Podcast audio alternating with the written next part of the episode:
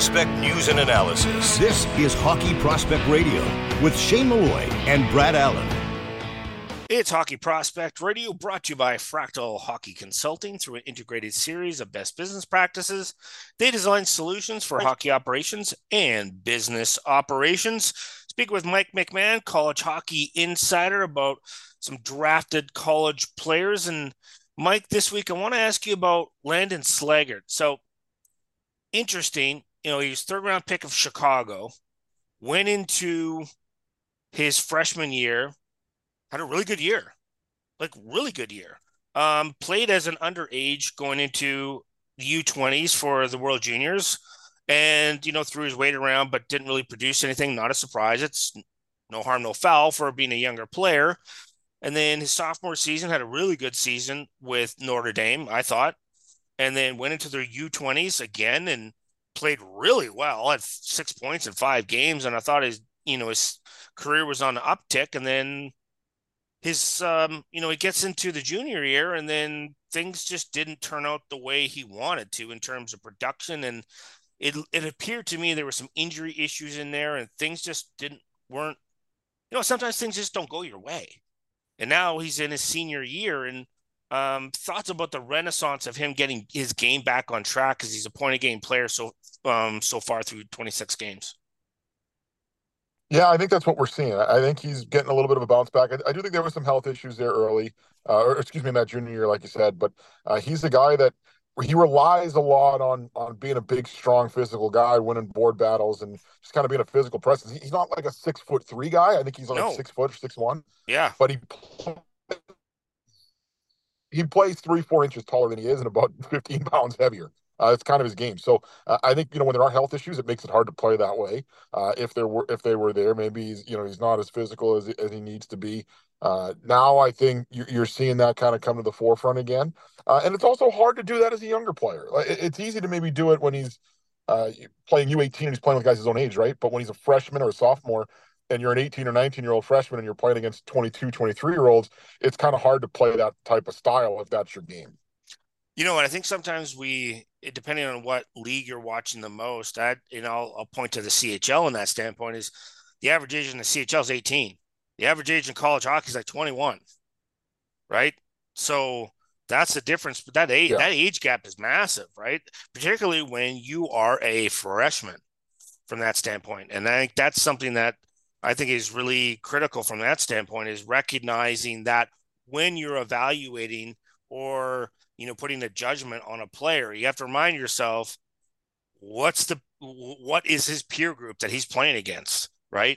Uh, because I think sometimes you can be unfairly critical with college players when they have a down year.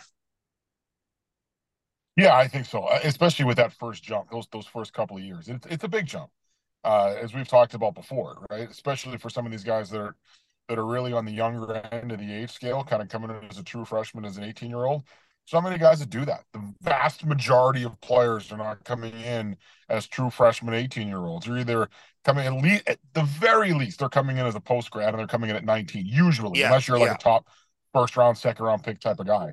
It doesn't usually happen. Or sometimes it happens with the smaller programs that have to bring in a guy uh, or they run the risk of not getting them. That happens too. Even yeah. on, on some later round picks or some undrafted guys, they'll bring them in earlier just because they don't want to run the risk of losing them if they let them go for too long. But it's a it's a huge jump, F- physically, mentally. Like it's it's a really big jump.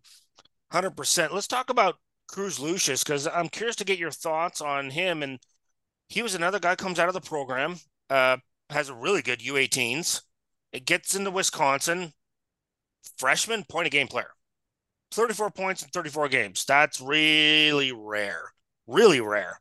Um, and then this year he's just continued on um, with not a lot of hype. You notice like not many people are really talking about what he's done in Wisconsin because I think sometimes uh, there's other teams that are getting more love because there's so many much more star players. But I, you got to give this kid some credit.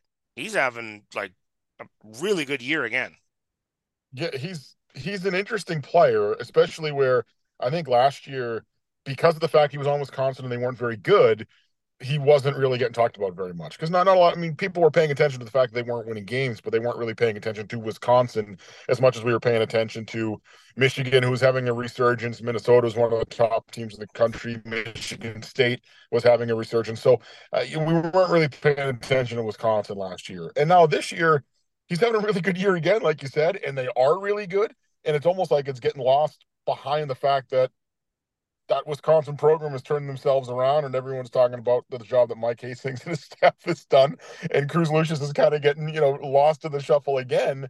But like you said, all, all we've got here is a kid who's come in as an 18 year old and has been a point per game player through his freshman and sophomore year. That does not happen very often, uh, especially not a guy, especially for guys that aren't drafted, you know, outside of the first round. It's not usually how it goes. There's usually a little bit of a uh, of a period where they've got to, to get accustomed to, to just the pace and, and the strength of the guys they're playing against. He's been he's been great. He's been absolutely great through two years. Yeah, it's interesting because that's a Carolina fourth round draft pick, and you know we know that about that right now, right? You know, and, and no one's really kind of like paid attention to that. And I was just really curious to see, you know, how that was playing out for him in that situation, and it. I think the kid's shown like a tre- tremendous amount of growth in his game in that respect. So kudos to him in you know in that respect, and didn't even like didn't get to go onto that World Junior team either. So that was a whole interesting thing too as well. So um, I want to get your thoughts on on Ryan Conmy as well from that standpoint. Like he is, you know, University of New Hampshire um, LA Kings pick, sixth round pick. Thoughts on him as an overall player? Yeah, he's been. A, I mean, you notice that UNH team has turned it around this year. They're outperforming expectations everywhere. Uh, you know, I had them picked along with everybody else for probably 45th to 60th in the country. Yeah. If you look at the total team rankings, they're top 20 right now and, and 16th overall in the pairwise, and they were in you know top 15 for quite a bit here in the first half. He's a big reason why leading their team in scoring. Again, a, a freshman that comes in and makes an impact. It doesn't happen yeah. very often, but he's come in and made a huge impact for them. And really, it's been in all areas. It's not. It hasn't just been from a scoring standpoint, although that's been very helpful, uh, especially for a team that, that's lacked it for the last couple of years. Uh, but he's come in and helped them really in every area, uh, which is is what they needed. They needed young, impactful players to turn their program around. Uh, I don't know. I don't know that they expected him to give to make this type of impact this early in his career. Uh, but he came in. It, it's a good example of a kid that comes into a program with opportunity, right? So many players look to go to top programs all the time. Well, sometimes it's it's about opportunity, especially if you're a player that needs to develop and needs to get a chance to play. You're not going to get better without playing. So uh, he took an opportunity at UNH where he kind of knew hey, if I go into this situation, you know, I'm gonna I'm gonna be leaned on right away. I'm gonna get an opportunity to play right away, uh, and he's made a big impact in doing so. As opposed to, you know, you go to one of the top. If you're a player like him, you go to one of the top programs in the country. Maybe you got to sit and wait a little bit because you got juniors and seniors ahead of you, or however it may be. Uh, it, it's a good example of a kid who went to a place where he was going to have an opportunity and has taken full advantage of it. Yeah, I mean he had a really exceptional offensive year in USHL, and that's a hard league to score in. And he was a rookie that year, and he got 62 points in 60 games, and then went two points in two games in the playoffs. Um, comes in as a as a freshman, and he's got 23 points in 20 games. Like it's just, um, you know, I, I just I don't think we can discount that from that standpoint. And it's like I don't want to always compare it to the CHL, but this is what ends up happening with guys who are just like drafted and it's their draft plus one year and they look at okay what's this player doing in, in this nhl system and what players doing in that? And you always have to like to me i always make sure i remember the college hockey players are playing against older bigger faster stronger players and the average age is you know two to three years depending on the conference higher than their chl yeah. you know comparables. And that changes everything you know, from that standpoint. So, you know, I think probably Hockey East, the average is 20, and maybe some other conferences are 21, but still, if you're playing against an, you're 18, you're playing against a 20 year old, that's difference. That's a massive yeah. difference between playing against another 18 year old, uh, yeah. particularly if that 20 year old has played, you know, three years of junior A in Canada and that's come in and he's now a, you know, a sophomore, at, you know, and he's 20 like that's uh, significant. and I don't think a lot of people give these players credit for that. So, but once again, Mike, thanks for coming on the show. Really appreciate the insight for the college hockey prospects, and look forward to speaking to you next week. Sounds good. Looking forward to it. All right, we're going to take a short break on Hockey Prospect Radio. Stay ta- stay tuned for hour two, and we'll be back right after these important messages. Every play, every stat, every breakdown. On their own, they're essential, but all together, they're undeniable. Introducing Hudl Instat, a new advanced data platform that integrates with Sportscode and every Hudl product you rely on to create an all in one data powerhouse. Hudl Instat's advanced tagging and next level stat reports help you develop your team, and its global film library helps you find the missing piece to get the most out of every second of film. Visit hudl.com backslash HPR to learn more.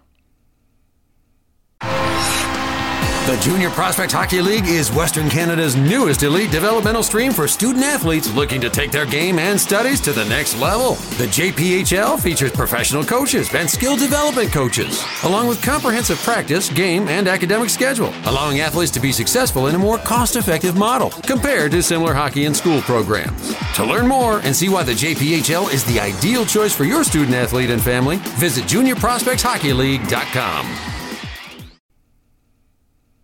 Fractal Hockey Consulting. Everything we do, we believe in challenging the status quo in hockey. We believe in thinking differently. We provide interdisciplinary solutions that are personally designed, simple to use, and user friendly. Through an integrated series of best business practices, and we design solutions for both hockey operations and hockey business operations. Contact us at fractalhockey.com.